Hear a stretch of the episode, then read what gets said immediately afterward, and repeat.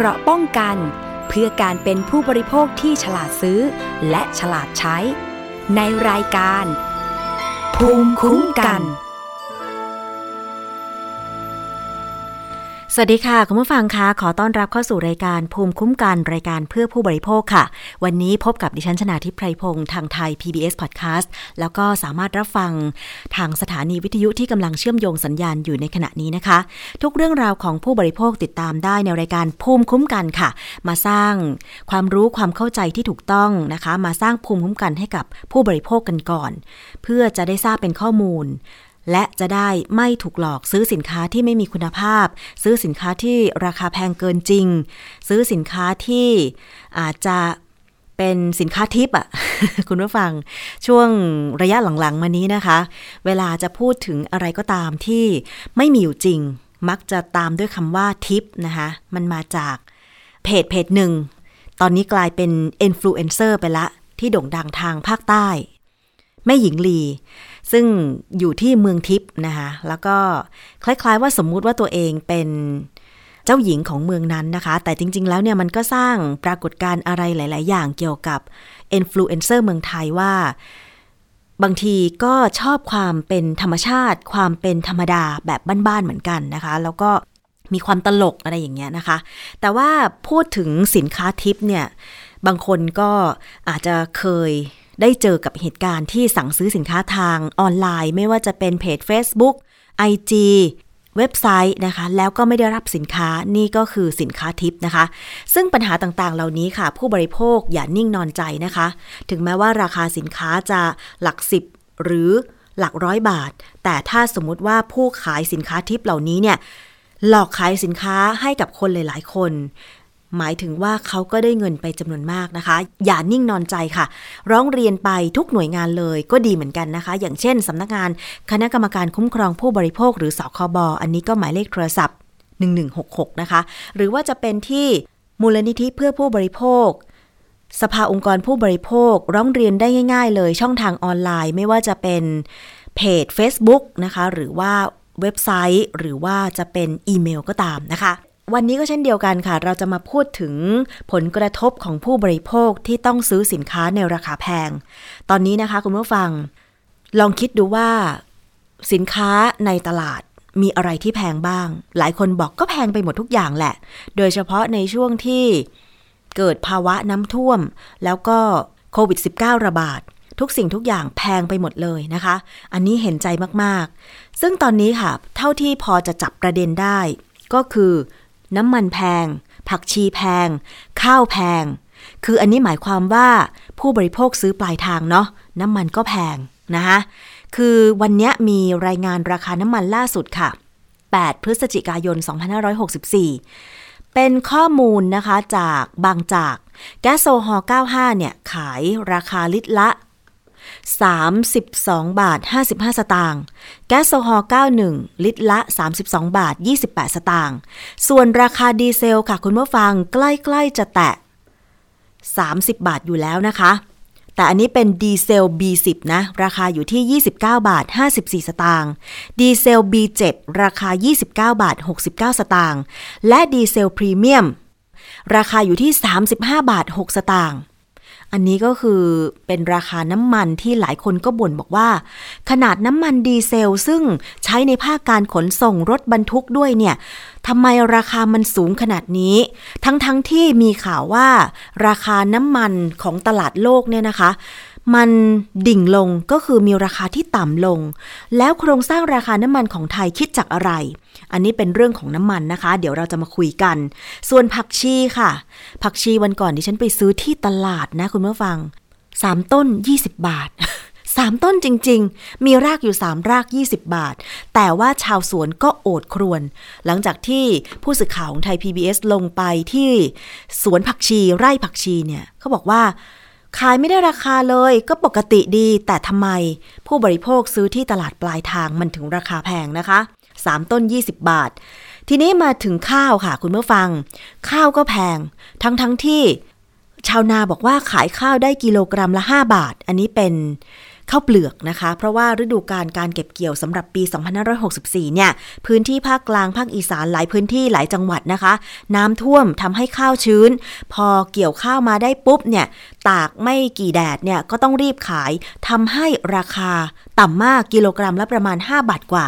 ซึ่งน่าเห็นใจชาวนามาก ๆ เพราะว่าลงทุนปลูกไปต่อไร่เนี่ยหลายพันบาท แต่ว่าพอขายปุ๊บเนี่ยโหเหลือไม่กี่ตังค์นะคะ ซึ่งอันนี้ก็เป็นเรื่องของราคาข้าว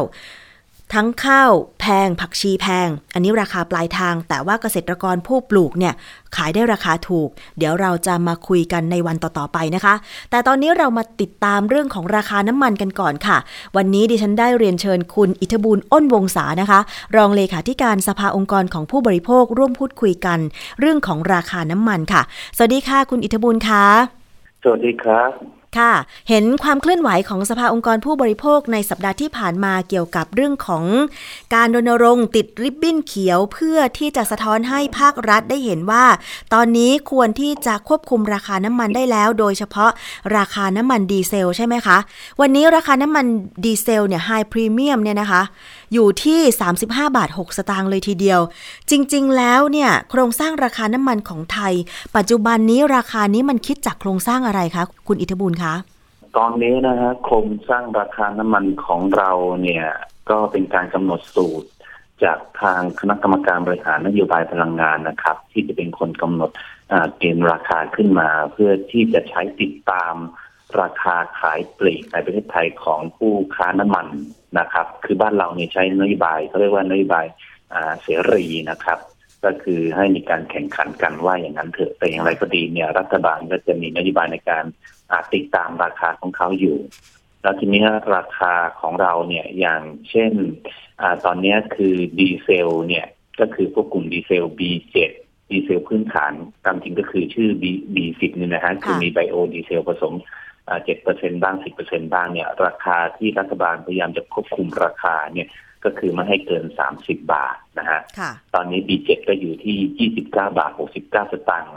ดีเซล B10 เนี่ยอยู่ที่ยี่สิบเก้าบาทห้าสิบสี่สตางค์อันนี้เป็นราคาเฉพาะในกรุงเทพนะฮะคุณน้ำครับใช่ ถ้าไปต่างจังหวัดก็ต้องบวกค่าขนส่งไปอีกไปถึงเชียงใหม่ก็บวกค่าขนส่ง บวกค่าภาษีท้องถิ่นท้องถิ่นอะไรเข้าไปอีกเนี่ย ก็น่าจะเกินสามสิบบาทไปแล้ว ดังนั้นเนี่ยไอ้ที่ว่าควบคุมราคาเนี่ยมันก็ไม่ได้เป็นเป็นสภาพความเป็นจริง เสียทั้งหมดทั้งประเทศนะครับส่วนดีเบนซินเนี่ยจะหนักหน่อยฮะคุณน้ำครับเบนซินเนี่ยก็คือแก๊สโซฮอล์95 เนี่ยเราใช้กันมากที่สุดเนี่ยตอนนี้อยู่ที่ 32 บาท 55 สตางค์สำหรับกรุงเทพมหานครนะครับแต่ก็มีราคาที่แตกต่างกันไปในแต่ละปั๊มด้วยนะฮะอย่างที่เรียนนะฮะว่าเป็น เสรีรายใหญ่อาจจะอยู่ได้ยาวกว่าในราคาที่ต่ำกว่า แต่รายกลางๆ หรือรายเล็กลงไปเนี่ยอาจจะสู้รายใหญ่ไม่ได้ ดังนั้นก็จะต้องมีการปรับเพื่อให้ได้ค่าตลาดเกิดขึ้นขึ้นมานะครับแล้วมันมีอย่างนี้ด้วยค่ะ คุณอิทบุญว่าบางปั๊มเนี่ย ขายแต่ไฮพรีเมียมดีเซลอะไม่ได้ขาย B7 หรือ B10 ด้วยอะบางปั๊มนะ อันนี้ดิฉันเจอครับ ก็เป็นเรื่องที่ความเชื่อของตัวผู้บริโภคด้วยมาประกอบกันนะครับ อันนั้นก็เป็นเรื่องของสิทธิในการเลือกนะฮะแต่เรากำลังพูดถึงมวลส่วนใหญ่แล้วกันนะครับคุณน้ำครับมวลส่วนใหญ่ของการใช้น้ำมันเนี่ย ถ้าเป็นก้อนของเบนซิน หรือแก๊สโซฮอล์เนี่ยก้อนใหญ่ที่สุดที่มีการใช้กันมากที่สุดก็คือแก๊สโซฮอล์95 แล้วก็ก้อนใหญ่ที่สุดสำหรับกลุ่มดีเซลนี่นะฮะ ก็คือดีเซล B7 ครับ ดังนั้นการปรับราคาน้ำมันเนี่ยนะฮะเขาจะมองไปที่ค่าการตลาดของน้ำมันสองชนิดนี้ครับ ว่าถ้าน้ำมันของแก๊สโซฮอล์ 95 หล่นไปต่ำกว่าบาท 85 นะฮะหรือบาท 50 เนี่ยนะฮะก็มีสิทธิ์เสี่ยงสูงนะฮะที่วันนั้นหรือวันรุ่งขึ้นเนี่ยจะมีการปรับราคาน้ำมันอย่างนี้เป็นต้น ส่วนดีเซลก็เหมือนกันนะฮะตอนนี้ที่รัฐบาลประกาศล่าสุดว่าจะคุมราคาค่าการตลาดเนี่ยของค้าปลีก น้ำมันเนี่ย ไว้ที่บาท 40 ตอนนี้ดีเซล B7 เนี่ย ได้ค่าการตลาดอยู่ที่บาท 44 สตางค์ดังนั้นก็จะมองได้ว่าเบาใจได้ระดับหนึ่งว่าจะไม่มีการปรับขึ้นราคาในวันสองวันนี้ อย่างนี้เป็นต้นฮะนี่คือวิธีการมองติดตามราคาความขึ้นไหวราคาขายปลีกปลายทางน้ำมันไทยครับค่ะ อันนี้คือโครงสร้างราคาแต่ว่าในถ้าเกิดว่ามุมมองของผู้ที่ต้องใช้น้ำมันจริง ๆ โดยเฉพาะภาคขนส่งอย่างเงี้ยค่าน้ำมันมันหมายถึงต้นทุนการขนส่ง เพราะฉะนั้นมันจะต้องถูกบวกไปในต้นทุนของสินค้าด้วยเนี่ยจริง ๆ แล้วมันควรที่จะควบคุมราคาน้ำมันดีเซลที่ใช้ในภาคขนส่งมากกว่านี้ไหม เพราะว่าค่าการตลาดอะไรก็ตามเนี่ยบางทีอย่างที่บอกว่ารัฐติดตามด้วยเนี่ยมันก็ควรจะสมเหตุสมผลกันไหมคะคุณอิทธบุญ คือต้องเรียนข้อเท็จจริงอย่างนี้เลยนะครับ ว่าเศรษฐกิจของแต่ละประเทศเนี่ยจะขับเคลื่อนไปได้เนี่ยก็คือเรื่องของภาคขนส่งเป็นสำคัญนะครับในหลายประเทศที่มีการพัฒนาอย่างต่อเนื่องเนี่ยเขาจะลดบทบาทการขับเคลื่อนการขนส่งด้วยระบบล้อให้ลดลงไปให้มากที่สุดนะครับแล้วก็เปลี่ยนทิศทางมาเป็นระบบราง เพราะอันนี้ภาพมันเห็นชัดเจนระบบรางเนี่ยมันขนได้มาก นะค่าเชื้อเพลิงใช้น้อยกว่า ก็มีความคุ้มค่าทางเศรษฐกิจมากกว่า แต่บ้านเราเนี่ย มันระบบรางกำลังทำกันอยู่เลยฮะ ถึงลบบุรีบ้านผมนี่เองฮะ ระบบรางคู่นะครับ ยังไปไม่ถึงไหนรถไฟความเร็วสูงก็ยังอีหลักอีเหลือกันอยู่ หรือแม้กระทั่งในกรุงเทพมหานครของเรานี่นะระบบขนส่งมวลชนเนี่ย เราก็ยังคงเป็นระบบล้อเป็นหลักนะฮะรถเมย์ อพอรถเมย์ไม่ไม่ไหวก็ยังคงใช้รถยนต์ส่วนตัว พอจะหนีไปที่รถไฟฟ้าใช่ไหมคุณน้ำก็แพงอีกรถไฟฟ้าราคาสูงมากเมื่อเปรียบเทียบกับประเทศเพื่อนบ้านของเราแม้กระทั่งเปรียบเทียบกับสิงคโปร์ซึ่งมีรายรายได้ต่อหัวเนี่ยสูงกว่าเราหลายเท่าตัวเนี่ยเราก็ยังแพงกว่าเขามาก ดังนั้นตอนนี้เราก็เลยอยู่กับดีเซลเนี่ยเป็นสำคัญในการขับเคลื่อนขนส่ง แล้วปรากฏว่าดีเซลของเราเมื่อกี้อย่างที่เรียนนะฮะเราคุมไว้ไม่เกินสามสิบบาทเนี่ย มาดูประเทศคู่แข่งของเราไหมครับคุณน้ำเวียดนามอยู่ที่ยี่สิบเจ็ดบาทสามสิบอันนี้คือราคาเมื่อวันที่ยี่สิบเก้านะเมียนมาฮะเพื่อนบ้านเราแล้วนำเข้าน้ำมันจากประเทศเราด้วยเนี่ยฮะขายอยู่ที่ยี่สิบหกบาทสามสิบแปดสตางค์แล้วก็มาเลเซียอยู่ใต้เรานะฮะเพื่อนบ้านเราแล้วก็มีการขับเคลื่อนแลกเปลี่ยนสินค้าอยู่ตลอดเวลาเนี่ยอยู่ที่สิบเจ็ดบาทยี่สิบสองสตางค์เท่านั้น ในขณะที่เราขายอยู่ที่สามสิบบาทต่อลิตร ตัวเลขกลมๆ พอภาพแบบนี้มันทำให้เห็นได้ว่าเราเนี่ยในแง่ของการแข่งขันเนี่ย มันแข่งขันไม่ได้เลย เพราะว่าต้นทุนของเราสูงมากในแง่ของภาคขนส่ง อันนี้ก็เป็นประเด็นที่ทางภาคภาครถบรรทุกที่เขาออกมาเคลื่อนไหวเนี่ย ก็ส่งเสียงประเด็นนี้มาอย่างต่อเนื่อง แล้วก็ตอนนี้เหมือนกับว่าอ่าที่ผ่านมาเนี่ยภาคขนส่งเนี่ยเวลาเขาขับเคลื่อนมาเนี่ยทางรัฐบาลเขาก็จะออกเป็นโมเดลอย่างเช่น ช่วยเรื่องอเป็นตั๋วส่วนลดคูปองส่วนลดค่าเชื้อเพลิง อย่างนี้เป็นต้น แต่ครั้งนี้เขารู้สึกว่าเอาอย่างนั้นก็ไม่ไหว เพราะว่าท้ายที่สุดแล้วเนี่ยเขาก็จะอ่าต้องมีการปรับเปลี่ยนราคาอะไรต่างๆมา แล้วก็ตามจริงเขาก็พูดอยู่ตลอดนะฮะว่าตามจริงแล้วเขาก็มีสิทธิ์ที่จะปรับขึ้นราคาค่าขนส่งเขาได้เลย แต่สิ่งที่เขากังวลก็คือว่าเมื่อกับปรับขึ้นไปแล้วเนี่ย สินค้าค่าบริการต่างๆ มันจะแพงขึ้นมา แล้วเวลาที่มันแพงขึ้นมา มันไม่เคยลดต่ำลงมาเลย เวลาน้ำมันตลาดโลกมันลดลง เพราะฉะนั้นตอนนี้ก็คือเป็นเรื่องของการยื่นข้อเสนอไปยังรัฐบาลว่าให้มีการปรับแก้ไขโครงสร้างราคาน้ำมันได้ไหมอะไรที่เป็นตัวไขมันมากๆเนี่ยก็ให้ปรับลดลงมาค่ะ คุณอิทธิบุญดิฉันตั้งข้อสังเกตว่าในช่วงสองปีที่ผ่านมาที่เกิดการระบาดของโควิด -19 เนี่ยค่ะ เมื่อทุกประเทศปิดประเทศ เครื่องบินหยุด บินใช่ไหมคะ แล้วก็ภาคขนส่งดูเหมือนจะหยุดชะงักไปบ้าง แต่ว่าการขนส่งทางเรือก็อาจจะยังคงมีอยู่นะคะ ทีนี้ตอนนั้นเนี่ยดิฉันจำได้ว่ารู้สึกราคาน้ำมันจะลดต่ำลง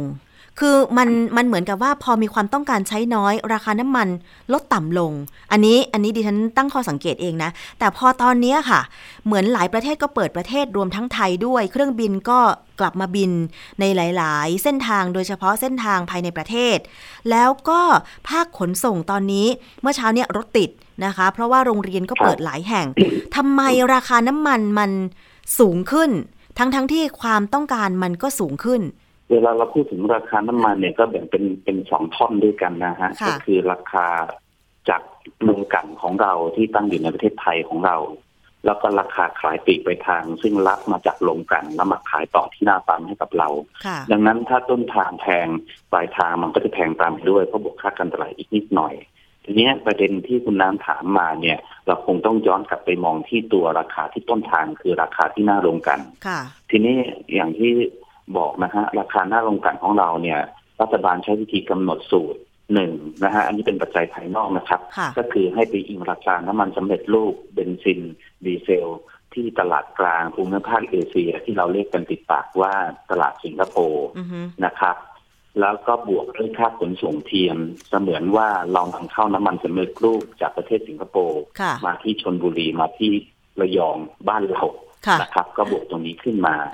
ทีนี้ตามจริงแล้วเนี่ย ราคาน้ำมันที่เรียกว่าน้ำมันตลาดโลกเนี่ย ตั้งแต่ปีห้าเจ็ดห้าแปดต่อเนื่องมาเนี่ย ราคามันดิ่งต่ำลงมาค่ะนะครับ โดยที่ว่ามันมีการส่งออกน้ำมันของประเทศที่ประเทศขาใหญ่เขาไม่ต้องการยกตัวอย่างอย่างเช่น ประเทศอิหร่าน อย่างนี้เป็นต้นเมื่อน้ำมันออกสู่ตลาดเนี่ย แล้วก็พี่ใหญ่เขาคุมไม่ได้ ปริมาณ demand supply เห็นไหมฮะ สินค้ามันออกมาปุ๊บราคาน้ำมันตลาดโลกมันก็ต่ำลงมานะครับใช่แล้วก็อีกประเด็นหนึ่งก็คือโควิดตอนห้าเจ็ดห้าแปดนี่เรายังไม่ต้องพูดโควิดนะฮะเพราะโควิดโผล่มาตอนปีหกสองหกสามนี่เองนะฮะทีเนี้ยน้ำมันเนี่ยมันดิ่งต่ำมาถ้าจำภาพเนี่ยดิ่งต่ำไปถึงสุดด้วยซ้ำไปนะครับ ก็เรื่องของว่าขาใหญ่กับขากลางเนี่ย ในตลาดโลกเนี่ยเขาคุยยังตกลงกันไม่ได้นะฮะดังนั้นน้ำมันเนี่ยเป็นอิสระมากในการผลิตออกมาจำหน่ายในสู่ตลาด ซึ่งประชาชนก็ได้รับอานิสงส์ตรงนั้นไป แต่ในส่วนของตลาดหุ้นเนี่ยเขาคงไม่ happy เท่าไหร่ เพราะว่าเงินเงินเนี่ยก็ไม่ได้ไม่ได้ตรงนั้น มันก็เหมือนโลกสองใบอยู่ในในที่เดียวกันนะฮะคนรวยชอบเล่นหุ้นคนจนคุณพวกน้ำมัน อันนี้เป็นประเด็นหนึ่งกับประเด็นที่สองที่เข้ามาเกี่ยวข้องคือการสนับสนุนนโยบายน้ำมันเชื้อเพลิงชีวภาพอย่างไบโอดีเซลเอทานอลของเราเนี่ยก็เป็นตัวแปรปัจจัยภายในด้วย รัฐบาลก็ใช้วิธีการกำหนดสูตรที่สูงกว่าราคาตลาดโลกมันก็บวกขึ้นมา ทีนี้พอมีการเปิดประเทศขึ้นมา จากสถานการณ์โควิดเนี่ยนะฮะอยู่ไม่ได้เนี่ยการบริโภคน้ำมันก็เยอะขึ้น ในขณะที่การผลิตหรือการอั้นโคต้าเนี่ย มันยังคงมีอยู่เท่าเดิม ราคาน้ำมันจึงขยับตัวสูงขึ้นตามมาด้วย ทีนี้มันก็บวกทั้งปัจจัยภายนอกและปัจจัยภายในเข้ามาเกี่ยวข้อง แต่ตัวที่สำคัญอีกตัวหนึ่งฮะคุณคุณน้ำเป็นปัจจัยของรัฐบาลเองก็คือว่าช่วงที่ราคาน้ำมันโลกเนี่ยตกลงเนี่ย รัฐบาลใช้จังหวะนั้นนะฮะเก็บภาษีสรรพสามิตน้ำมัน ในอัตราที่เต็มที่มากเพื่อเป็นรายได้ของประเทศก็คือ ลิตรละห้าบาทถึงหกบาทต่อลิตรทั้งเป็นสินและดีเซลแต่พอถึงจุดปัจจุบันเนี่ย ถ้าเป็นรัฐบาลอื่นๆเนี่ยพอราคาน้ำมันตลาดโลกลงเนี่ย เขาจะไม่เก็บภาษีน้ำมันสูงขนาดนี้ อาจจะลดเหลือ 0.05 สตางค์หรือ 0.01 สตางค์อย่างนี้เป็นต้นนะฮะแต่ตอนนี้รัฐบาลยังไม่เปลี่ยนนโยบายเรื่องการหารายได้ ผ่านทางภาษีน้ำมัน มันก็เลยยังคาอยู่ที่ลิตรละห้าบาทหกบาทอยู่อย่างนี้ ก็เลยกลายเป็นตัวโด่งขึ้นมาที่ทำให้ราคาน้ำมันที่บีบจากราคาตลาดโลกนะบีบจากราคาเอทานอลไบโอดีเซลเนี่ยมาเจอประทะด้วยกำแพงของภาษีที่สูง มันก็เลยทำให้ราคาน้ำมันที่ปลายทางสูงตามไปด้วยครับค่ะ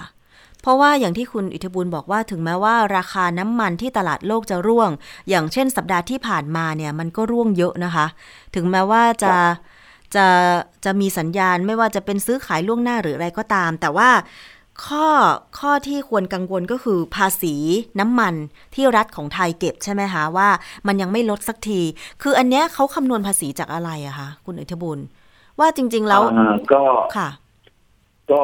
ตอนตอนแรกเขาให้เหตุผลว่าการเก็บภาษีเนี่ยเป็นไปเพื่อเกี่ยวกับเรื่องสิ่งแวดล้อม อ่า ใช่ไหมฮะที่เรามักจะยินนักวิชาการว่าน้ำมันเนี่ยเป็นเชื้อเพลิงเชื้อเพลิงฟอสซิล ดังนั้นเพื่อลดภาวะโลกร้อนเพื่อให้คนลดการใช้เนี่ยก็ต้องเก็บภาษี แต่ประเด็นนี้คือไอ้แนวคิดแบบนี้มันมันมันขัดแย้งกันด้วยว่าหนึ่งถ้ารัฐบาลมีทางเลือก อย่างเช่นว่าการขนส่งมีระบบรางที่ดี เหมือนประเทศอื่นเขามีระบบรางคู่ ประชาชนในส่วนเมืองใหญ่ ๆ มีระบบรางให้เลือกใช้ในราคาที่เข้าถึงเนี่ย การเก็บภาษีน้ำมันในอัตราที่สูงเนี่ยมีความเหมาะสมครับใช่ไหมฮะคุณน้ำเพื่อลดการใช้รถยนต์ส่วนตัว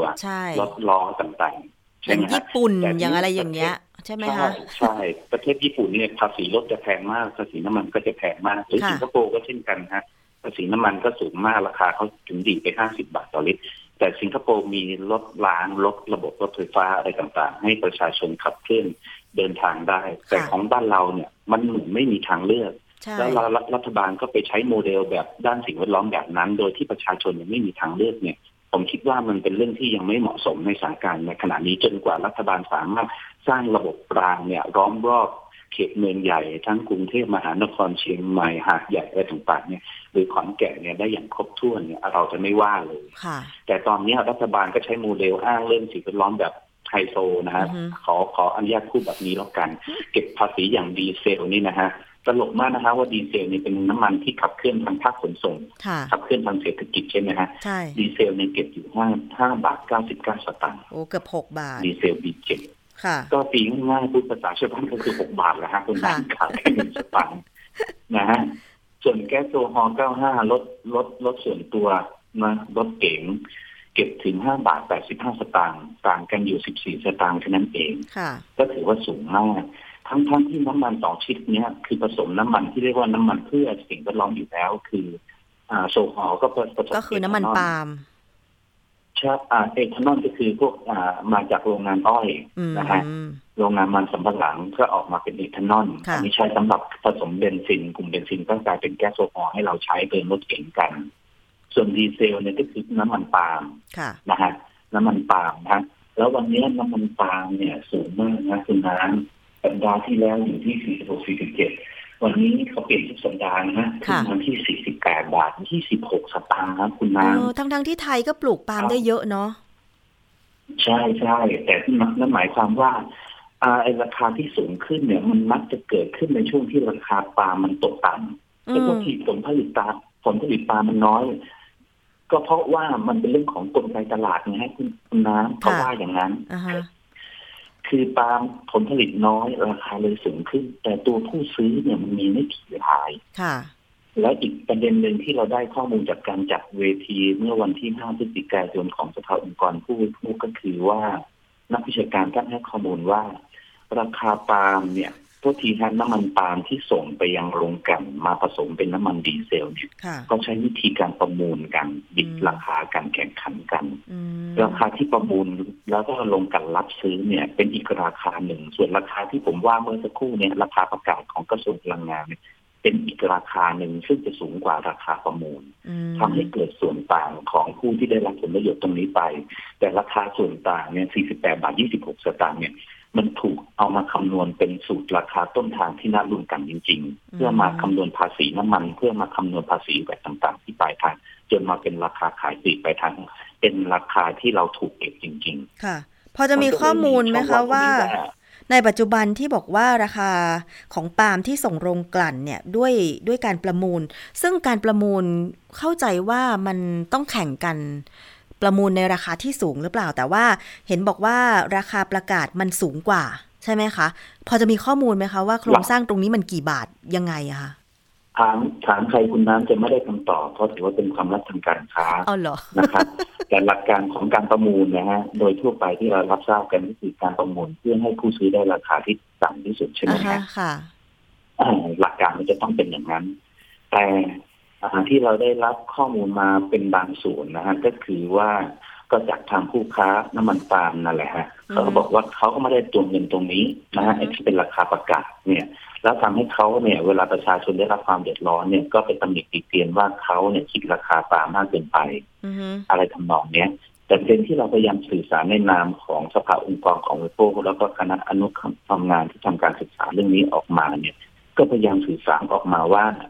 ราคาที่เรียกว่าราคาอ้างอิงเนี่ย ที่กระทรวงพลังงานประกาศออกมาเนี่ย สมควรที่ต้องมีการทบทวนนะครับ เพราะว่ามันเป็นราคาที่สูงกว่าราคาซื้อขายจริงนะครับ แล้วก็ทราบว่ากระทรวงพลังงานก็มีแผนศึกษาที่จะมีการทบทวน แต่ก็ยังไม่ทราบความคืบหน้าเสียทีว่าจะทบทวนเสร็จสิ้นเมื่อไหร่ ในขณะที่ประชาชนกำลังได้รับความเดือดร้อนอยู่ในขณะนี้ แล้วตอนนี้ก็เกิดข้อเขาเรียกว่าข้อพิพาทหรือข้อวิวาทวิวาทะทาง ทางการกล่าวหากันระหว่างผู้มีส่วนได้ส่วนเสียสองกลุ่มใหญ่ๆ อย่างเช่นกลุ่มรถบรรทุกเนี่ยเขากล่าวหาว่าราคาปาล์มสูงขึ้นทำให้เขาได้รับความเดือดร้อน ให้เอาปาล์มออกไปจากระบบการผสมน้ำมันเลยเกษตรกรผู้ปลูกสวนปาล์มเขาได้รับความเดือดร้อนสิถ้าเสนอข้อเสนอมาแบบนี้ เขาก็โวยใส่ไปที่รถบรรทุกว่าเป็นข้อเสนอที่ไม่ดีเลยแบบนี้ทำให้เขาได้รับความเดือดร้อนประเด็นก็คือว่ารัฐบาลไม่ควร ปล่อยให้ภาวะที่ประชาชนมาทะเลาะกันเพราะว่าไอ้ตัวเองเนี่ยเป็นคนกำหนดราคาอ้างอิงที่สูงเวอร์ตรงนี้ออกมาเนี่ย มันมันไม่ควรเป็นสภาพแบบนี้ ก็สภาองค์กรผู้โภคเนี่ยก็ทำข้อเสนอออกไปในเบื้องต้นไปตั้งแต่เมื่อสองสามเดือนที่แล้วที่ทำไปว่าหนึ่ง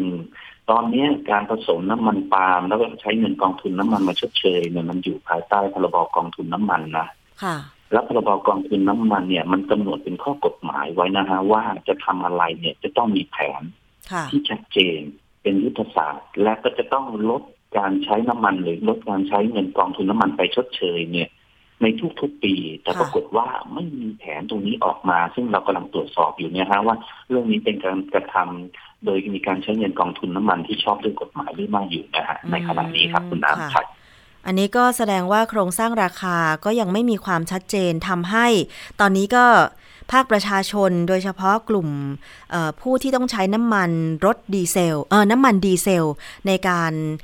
ขนส่งเนี่ยบางทีก็คือต้องยอมรับสภาพหรือเปล่าคุณอิทบูลเพราะว่ามันไม่สามารถตรวจสอบอะไรได้ แล้วก็ข้อเรียกร้องที่ทางคุณอิทบูลสภาองค์กรผู้บริโภคได้เรียกร้องไปทางภาครัฐเนี่ยขอชัดๆ อีกครั้งได้ไหมคะว่าอยากจะเรียกร้องอะไรบ้าง ครับเราก็ได้ยื่นข้อเสนอจากผลกระทบเรื่องของราคาน้ำมันนะฮะทั้งที่เกิดจากราคาหน้าโรงกัน จากการใช้สูตรที่ไม่เป็นธรรม แล้วก็จากการกำหนดโครงสร้างราคาน้ำมันผสมที่ไม่เป็นธรรมเช่นกันนะครับ ก็มีข้อเรียกร้องแล้วก็อีกอันหนึ่งที่ไม่เป็นธรรมก็คือ ภาละภาษีสรรพสามิตน้ำมันที่ไม่สอดคล้องกับสถานการณ์ราคาน้ำมันในตลาดโลก ตรงนี้นะฮะแล้วก็ลามไปถึงการใช้เงินกองทุนน้ำมันจนจะหมดอีกแล้วนะฮะแล้วจะมีการกู้เงินสองหมื่นล้านบาทเนี่ย ดังนั้นข้อร้องของสภาองค์กรของผู้โภคซึ่งซึ่งได้ส่งไปถึงนายกรัฐมนตรี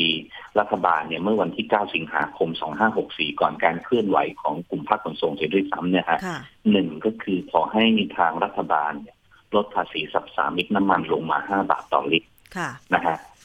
ห้าบาทต่อลิตรตอนนี้รัฐบาลอย่างที่เรียนนะฮะเก็บดีเซลอยู่ห้าสิบเก้าเก้าบาทเนี่ยรัฐบาลก็ยังได้เงินอยู่ประมาณหนึ่งบาทต่อลิตรนะฮะหรือแก๊สโซฮอล์เนี่ยเก็บอยู่ห้าจุดแปดห้าบาทต่อลิตรเนี่ยก็ยังคงได้เงินอยู่ประมาณแปดสิบห้าสตางค์ต่อลิตรอย่างนี้เป็นต้นนะฮะ ข้อที่สองเนี่ยก็คือเป็นประเด็นปัญหาเรื่องเกี่ยวกับการเอาน้ำมันเชื้อเพลิงชีวภาพ ซึ่งมีราคาขยับสูงขึ้นอย่างต่อเนื่องเนี่ยมาผสม แล้วก็เป็นการสร้างภาระเกินควรเนี่ย ดังนั้นควรจะทำให้มีแผนสอดคล้องกับเรื่องของการใช้กองทุนน้ำมันก็คือ ต้องมีการลดสัดส่วนการผสมลงไปนะฮะจนไม่มีการอุ้มราคาเนี่ย ดังนั้นในเบื้องต้นเราก็เสนอให้รัฐบาลโดยผ่านทางกระทรวงพลังงานเนี่ย ให้ยกเลิกการจำหน่ายแก๊สโซฮอล์ E85 ในส่วนของเบนซินออกไปสักชนิดหนึ่งถามว่าทำไมถึงเสนอแบบนั้น E85 นี่ยอดใช้น้อยมากนะ คุณน้ำได้ใช้ไหมคะ E85 ไม่ได้ใช้ดิฉันใช้ดีเซลอ่าอ๋อดีเซลนะฮะ พวกพวกปิกอัพนะฮะกระบะใช่แต่ว่ายอดข้อเท็จจริงจริง ๆ ก็คือ E85 ถึงแม้ว่ารัฐบาลจะใช้เงินกองทุนน้ำมันมาอุดหนุนถึงเจ็ดบาทสิบเจ็ดบาทต่อลิตรนี่นะฮะ แล้วราคาต่ำสุดเนี่ยจะปรากฏว่ายอดใช้ไม่ได้กระเตื้องขึ้นอย่างที่รัฐบาลคาดหวังนะฮะด้วยว่าค่าความร้อนค่าเดินทางเมื่อคำนวณต่ออะไรสารถัแล้วเนี่ยก็คิดว่า E85 ก็ยังไม่ใช่จุดคุ้มในการที่จะใช้กัน ก็เลยไม่ได้รับความเป็นที่นิยมกัน นั่นคือส่วนของเบนซินนะฮะดีเซล B20 เนี่ยก็ให้ตัด B20 ออกไป ให้เหลือแต่ B7 กับ B10 เราจะได้ไม่สลับ ซับซ้อนครับเวลาเข้าช่องเอารถไปจอดช่องหัวจ่ายนะฮะคุณน้ำต้องดูใช่ไหมฮะใช่ต้องดูบางทีเข้าผิดด้วย มีดีเซลแล้วมีตัวเล็กๆก็บีเจ็ดแล้วก็มีดีเซลธรรมดา บางปั๊มมี Hi Premiumไม่มีบีเจ็ดเนี่ยโอ้ลำบากมาก อย่างเงี้ย แล้วก็สับสนมากแค่จำช่องถังน้ำมันรถตัวเองอยู่ด้านซ้ายด้านขวาก็ปวดหัวคองอยู่แล้ว ใช่ใช่ยังต้องมานั่งดูว่าราคามันต่างกันยังไงอย่างนี้นะฮะก็เลยเสนอไปว่า อ่ากลุ่มเบนซินก็ตัดแก๊สโซฮอล์95 E85 ออกไป ก็ไม่จำเป็นต้องไปใช้เงินกองทุนน้ำมันอีก20 ตอนนี้ก็ต้องใช้เงินกองทุนน้ำมันไปชดเชยถึง4บาท16สตางค์แต่ยอดใช้ก็ไม่ได้เยอะมากมายเนี่ยก็ไม่ได้รับผลกระทบกับพวกบรรทุกนะฮะรถบรรทุกเขาก็บอกว่าเขาใช้ B10 กับ B7 ครับ อันนี้ก็อีกข้อหนึ่ง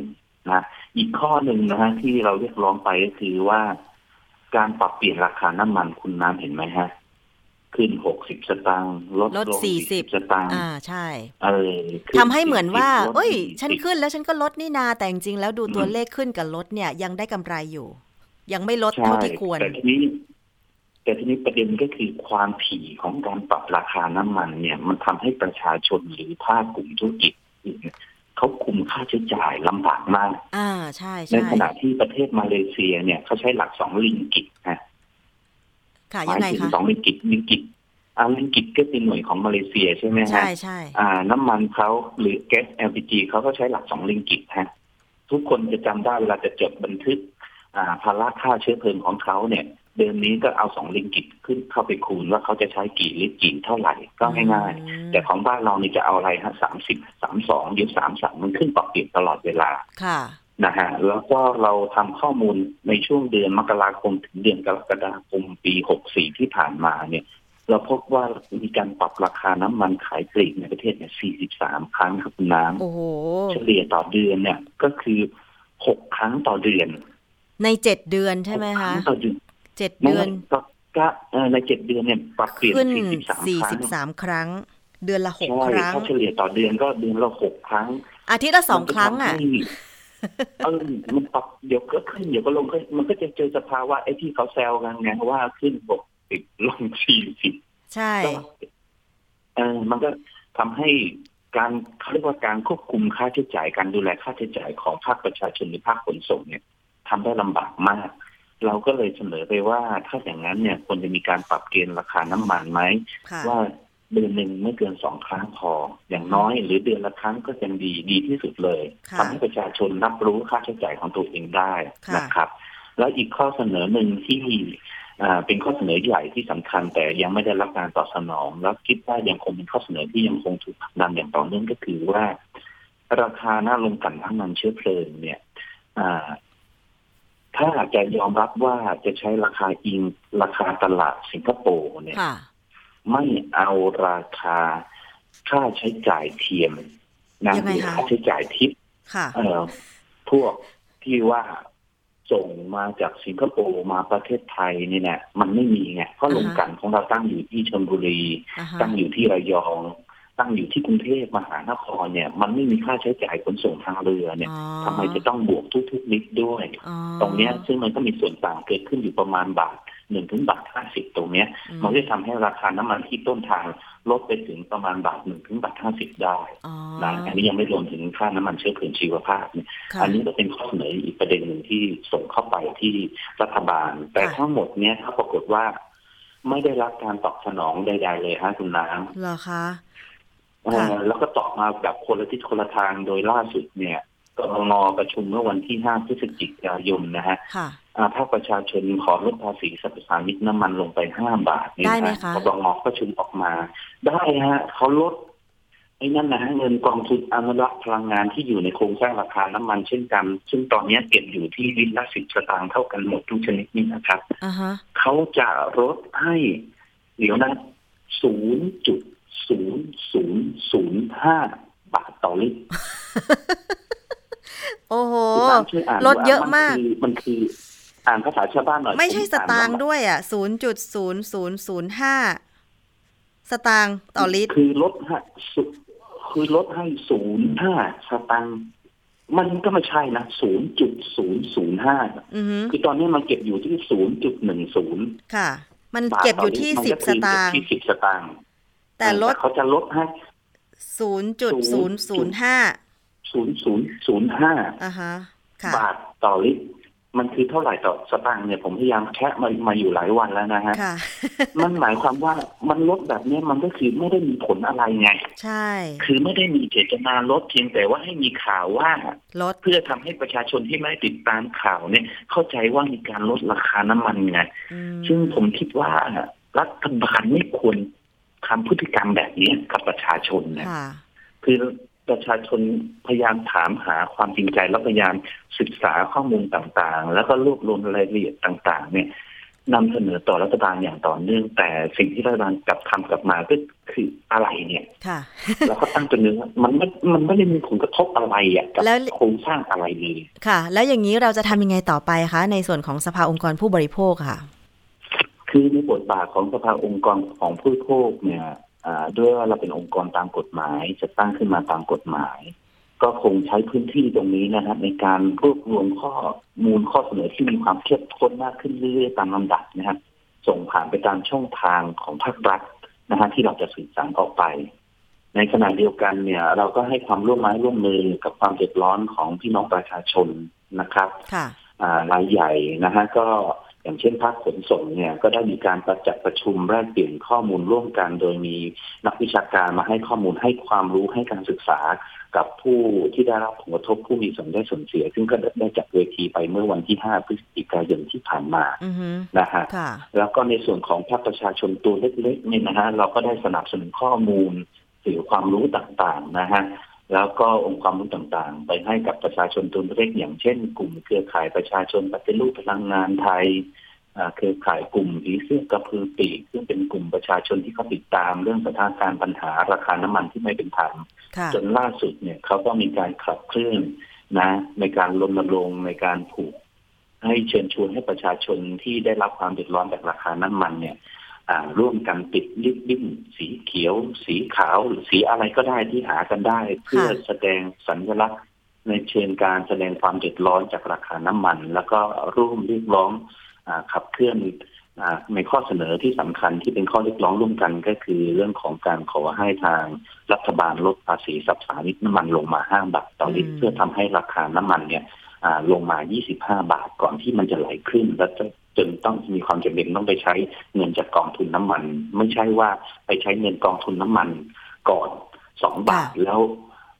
ภาษีน้ำมันไม่ลดเนี่ยมันกลายเป็นว่าเงินที่เอาเงินกองทุนน้ำมันมาสองบาทเนี่ยมันก็ไปได้แค่หักลบกลบภาษีน้ำมันของรัฐบาล ไปไม่ถึงราคาหน้าลงกันเสียโดยซ้ำไป อันนี้ก็เป็นข้อเสนอที่แล้วก็การขับเคลื่อนร่วมกันของทางสภาองค์กรของผู้โภคร่วมกับภาคีเครือข่ายของภาคประชาชนครับคุณน้ำครับค่ะ เดี๋ยวเราจะติดตามต่อไปนะคะ คุณอิทธบูลว่าราคาน้ำมันจะลงไปกว่านี้ไหมดิฉันกำลังสงสัยว่าที่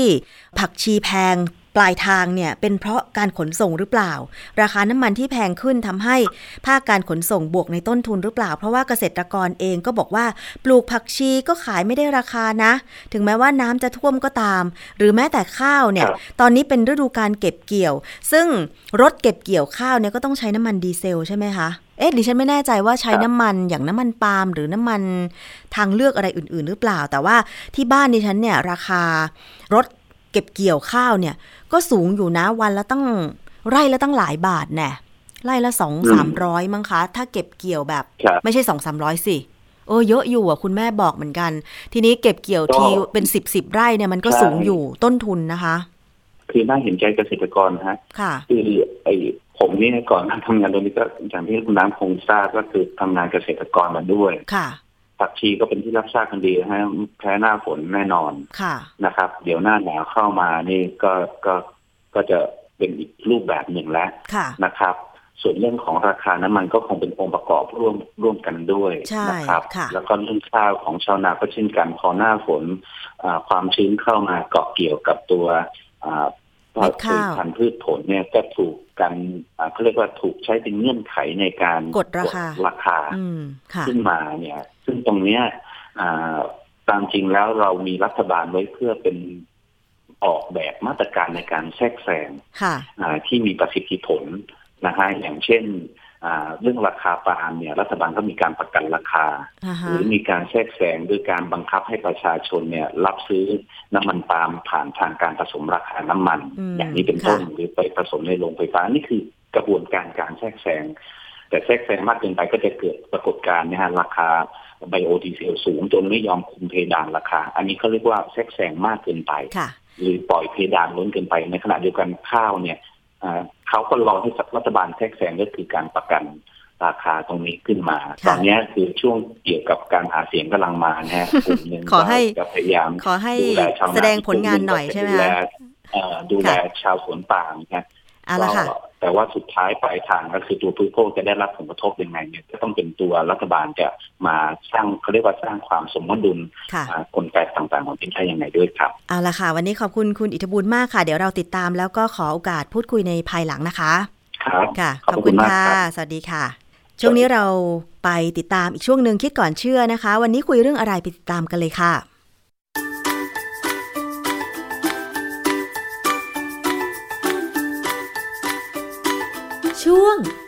ก่อนเชื่อ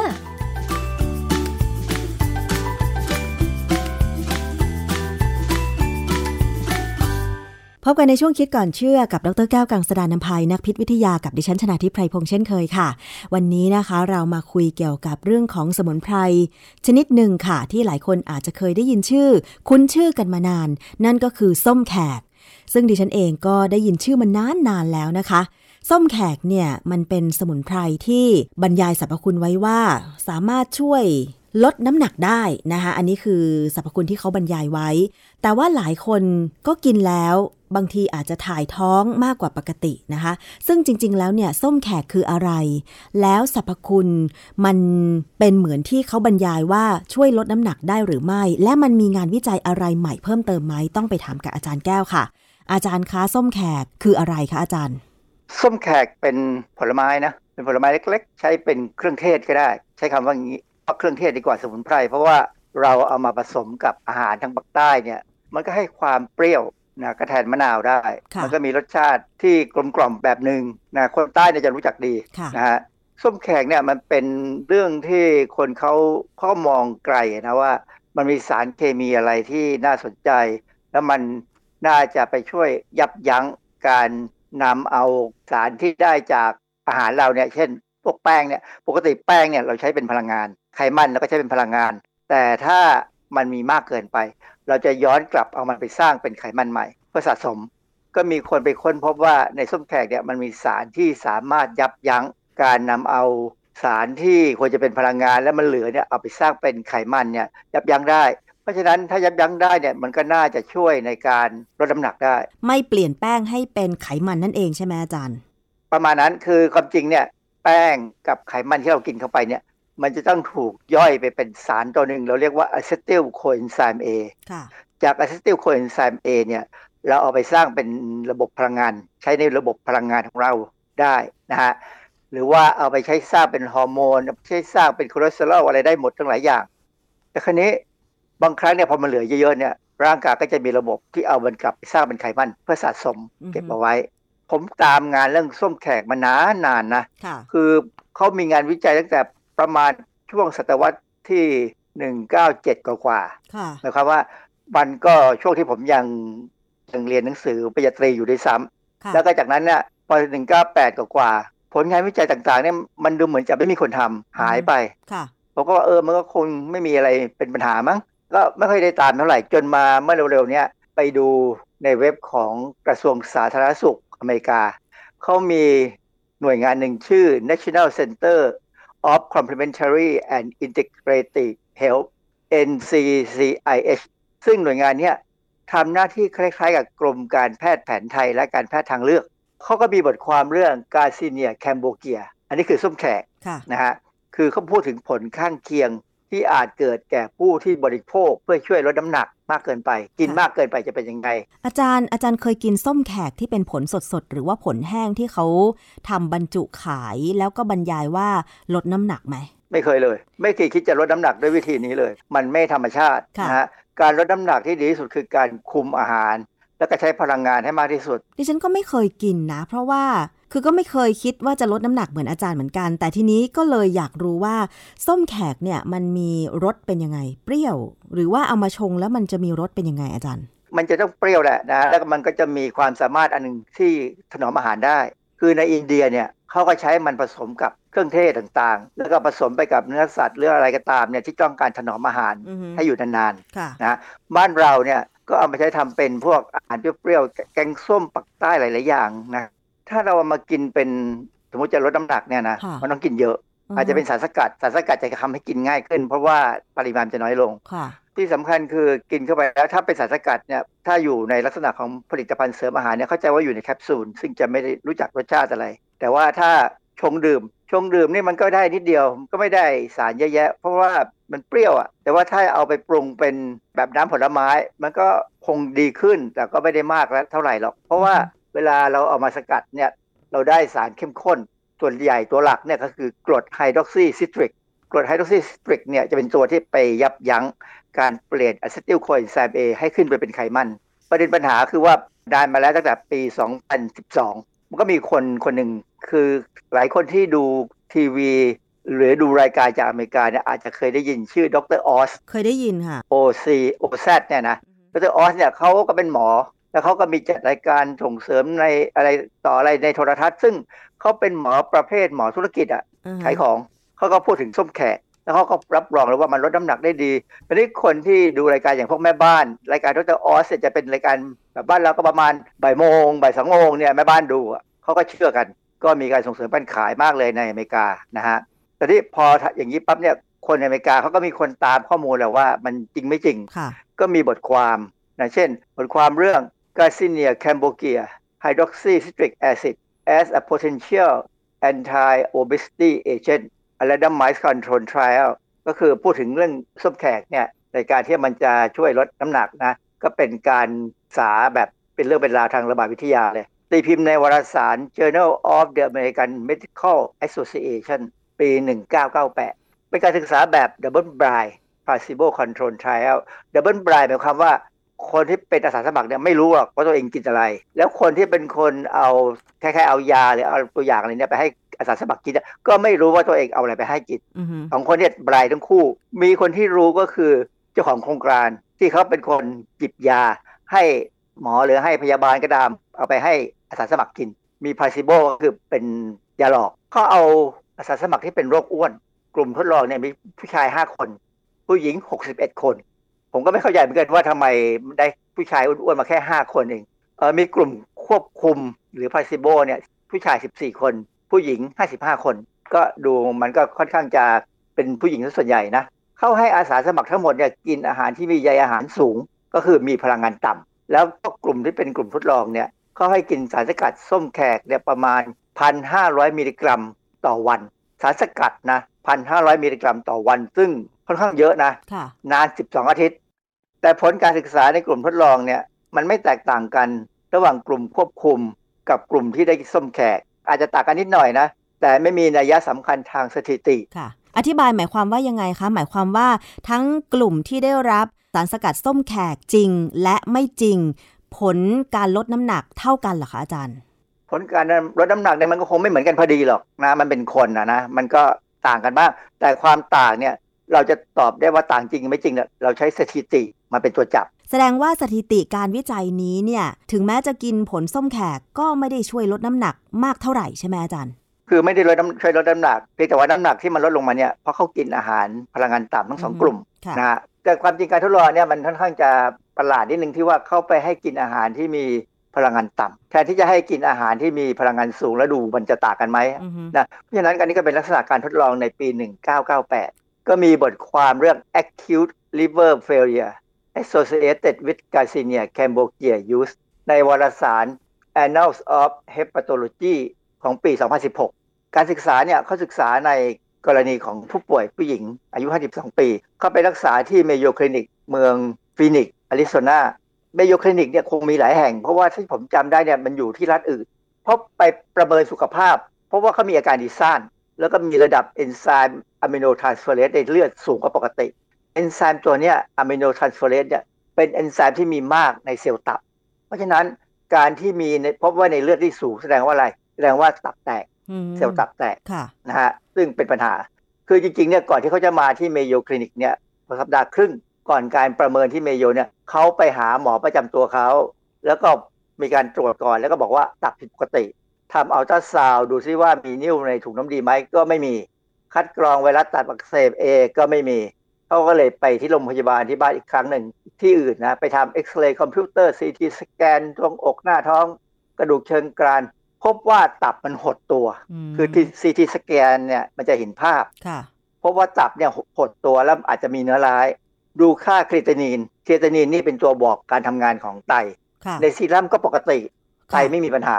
นะฮะ แล้วรายงานบอกไหมคะว่าทำไมตับของผู้หญิงคนนี้ถึงผิดปกติ เขาถามประวัติเขาก็บอกว่าไปซื้ออาหารเสริมสมุนไพร Garcinia cambogia ก็คือส้มแขกอ่าส้มแขกเป็นแคปซูลเนี่ยแคปซูลละพันมิลลิกรัม ซึ่งบ้านเราก็ขายประมาณนี้แหละ ซื้อมาขวดหนึ่งมี 60 แคปซูลเขาก็กินไปทุกวันกินไปทั้งหมด 50 แคปซูลแล้ว จึงหยุดเพราะมีอาการแย่ลง คือตับไม่ทำงานเนี่ยมันจะเริ่มมีปัญหา เราจะกินไม่ลงดีซ่านอะไรก็ตามนะ ผู้ป่วยบอกว่าไม่เคยมีปัญหาในครอบครัวเลยนะฮะไม่เคยมีปัญหาประวัติเป็นปัญหาเลยเลย ก็เลยมาที่ Mayo Clinic แต่มีอันหนึ่งเขาเคยใช้สมุนไพรชื่อ Dancing Willow ซึ่งช่วยลดการระคายเคือง บรรเทาอาการคัน อาการบวมแดงของผิว เขาเคยใช้ครีมฮอร์โมนประกอบด้วยพวกเอสโตรเจนแล้วก็โปรเจสเตอโรนซึ่งเป็นการแก้ปัญหาการปวดท้อง ดังนั้นเนี่ย มันก็ยังสรุปไม่ได้ว่าเป็นส้มแขกจริงๆไหมเพราะคนคนนี้เขากินหลาย ๆ อย่างนะแต่มันก็มีความเกี่ยวพันกับผลิตภัณฑ์ส้มแขกที่เขาซื้อมาฮะก็มีงานวิเคราะห์อีกอันหนึ่งในปี 2011 ตีพิมพ์ในวารสาร Journal of Obesity ชื่อ The Use of Garcinia Extract Hydroxycitric Acid as a Weight Loss Supplement a Systematic Review and Meta-Analysis of Randomized Clinical Trial ก็เป็นการศึกษา แบบ Meta-Analysis คืออันนี้เป็นการศึกษาแบบดูผลงานอื่น ๆ ที่เขาทำเยอะแยะ เกี่ยวกับการใช้ส้มแขกเป็นยาลดน้ำหนัก เป็นอาหารลดน้ำหนัก สรุปไปสรุปมาเขาบอกว่ามันอาจจะไม่ปลอดภัยนะในการบริโภคเป็นผลิตภัณฑ์เสริมอาหาร เพราะว่ามีผลข้างเคียงพอสมควรโดยเฉพาะอย่างยิ่งความเป็นพิษต่อตับ บทความนี้ตีพิมพ์ 2011 ส่วนที่ผู้หญิงคนนั้นมีปัญหาเนี่ย 2018 มันก็เลยมีมีคำถามว่ามันปลอดภัยจริงไหม ก็มีบทความตีพิมพ์ในวารสาร Food and Chemical Toxicology ปี 2004 เรื่อง Safety Assessment of Hydroxycitric Acid and Super CitriMax a novel calcium potassium salt คือไอ้ Super CitriMax เนี่ยมันเป็นชื่อของผลิตภัณฑ์นะฮะ มีสารสกัดส้มแขก ก็สรุปแล้วมันก็บอกว่าไฮดรอกซีซิตริกแอซิดเนี่ยอาจจะทำให้ปากแห้ง คลื่นไส้ ไม่สบายในทางเดินอาหารปวดหัว นี่หมายความว่ากินมาก คือคือถ้ากินน้อยๆเนี่ยมันก็แค่ถ่ายท้อง เพราะมันเปรี้ยวอะนะมันก็แค่ถ่ายท้อง เพราะฉะนั้นเขาก็เลยบอกว่าใครที่กินผลิตภัณฑ์เสริมอาหารที่มีส้มแขกเนี่ย ถ้าอยู่ภายใต้การดูแลของแพทย์เนี่ย ก็อยู่ระดับหนึ่งที่อาจจะหมอคงตรวจรุ่นตรวจนี่นะเพราะว่าจริง ๆ แล้วเนี่ยถ้าทำอะไรที่ มากกว่าปกติเนี่ยควรจะตรวจฟังการทำงานของตับและก็ไต อาจารย์แล้วสารที่เป็นสารสำคัญในส้มแขกเนี่ยค่ะอาจารย์ คือมันมีข้อบ่งชี้ไหมว่า เราควรจะได้รับในปริมาณเท่าไหร่ถึงจะปลอดภัย จริง ๆ มันไม่มีข้อบ่งชี้เพราะมันไม่ใช่สารอาหาร คือในร่างกายเราเนี่ยเรามีซิตริกแอซิดซิตริกแอซิดเนี่ยสำคัญ แล้วก็อยู่ในร่างกายเราเป็นสารธรรมชาติ แต่ hydroxycitric acid เนี่ยเป็นสารที่ไม่ธรรมชาติในตัวเรา เพราะฉะนั้นมันถึงไปยับยั้งระบบกระบวนการเอาอะเซติลโคเอนไซม์เอเนี่ยไปสร้างเป็นไขมันไงมันเป็นสารที่นอกเหนือไปจากสิ่งที่ร่างกายเรารู้จักเป็นของแปลกปลอม แต่ว่าจริง ๆ แล้วถ้าปริมาณน้อยเนี่ยเราทำลายทิ้งได้อ๋อค่ะ เพราะฉะนั้นจากงานวิจัย 3-4 งานวิจัยที่อาจารย์อธิบายมา ผลของการ ทดลองในการใช้สารสกัดส้มแขกลดน้ำหนัก ก็ไม่ใช่ว่าจะเห็นผลที่ชัดเจน แถมยังมีงานวิจัยถัด ๆ มาที่ แสดงว่าถ้าเกิดว่ากินสารสกัดส้มแขกในปริมาณมาก อาจจะส่งผลให้ตับทำงานผิดปกติด้วยใช่ไหมอาจารย์ เพราะฉะนั้นอาจารย์สรุปยังไงคะอาจารย์ สรุปแล้วเนี่ยถ้าจะกินของพวกเนี้ยนะคุยกับหมอที่เป็นหมอที่รู้เรื่องดี แล้วก็เขาจะดูแลเราในระบบว่า ถ้ากินไปแล้วมีอะไรผิดปกติไหม จริง ๆ แล้วเนี่ยการที่ตับมีปัญหาที่ของกรณีผู้หญิงคนที่ผมเล่าให้ฟังเนี่ยนะเออมันเป็นธรรมชาติ เพราะว่าสารทุกอย่างเนี่ยที่กินเข้าไปมากเกินพอเนี่ย มันจะต้องถูกไปเปลี่ยนแปลงที่ตับเพื่อทำลายทิ้ง หรือถ้าหลุดจากตับไปก็จะไปที่ไต เพราะนั้นตับกับไตเนี่ยเป็นสองอวัยวะที่ต้องดูแลให้ดี เพราะฉะนั้นใครก็ตามกินยากินอาหารกินอะไรก็ตามที่เกินกว่าที่ธรรมดาเราจะกินเนี่ยนะ ต้องอยู่ภายใต้การดูแลของแพทย์ที่เชี่ยวชาญด้วยนะ ไม่ใช่หมอธรรมดานะต้องหมอที่เชี่ยวชาญค่ะ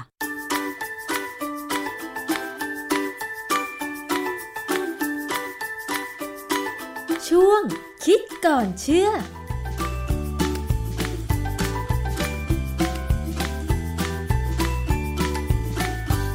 และนี่ก็คือช่วงคิดก่อนเชื่อนะคะ ดรแก้วกังสดานนภัย นักพิษวิทยาและนักวิจัยก็จะนำงานวิจัยแบบนี้ มาอธิบายให้คุณผู้ฟังได้เข้าใจง่าย ๆนะคะ ขอบคุณสำหรับการติดตามรับฟังรายการภูมิคุ้มกันวันนี้ หมดเวลาลงแล้ว ดิฉันชนะทิพไพรพงศ์ต้องลาไปก่อน สวัสดีค่ะ ติดตามรายการได้ที่ www.thaipbspodcast.com แอปพลิเคชัน Thai PBS Podcast หรือฟังผ่านแอปพลิเคชัน Podcast ของ iOS Google Podcast Android Podbean SoundCloud และ Spotify ติดตามความเคลื่อนไหวของรายการและแสดงความคิดเห็น โดยกดถูกใจที่ facebook.com/thaipbspodcast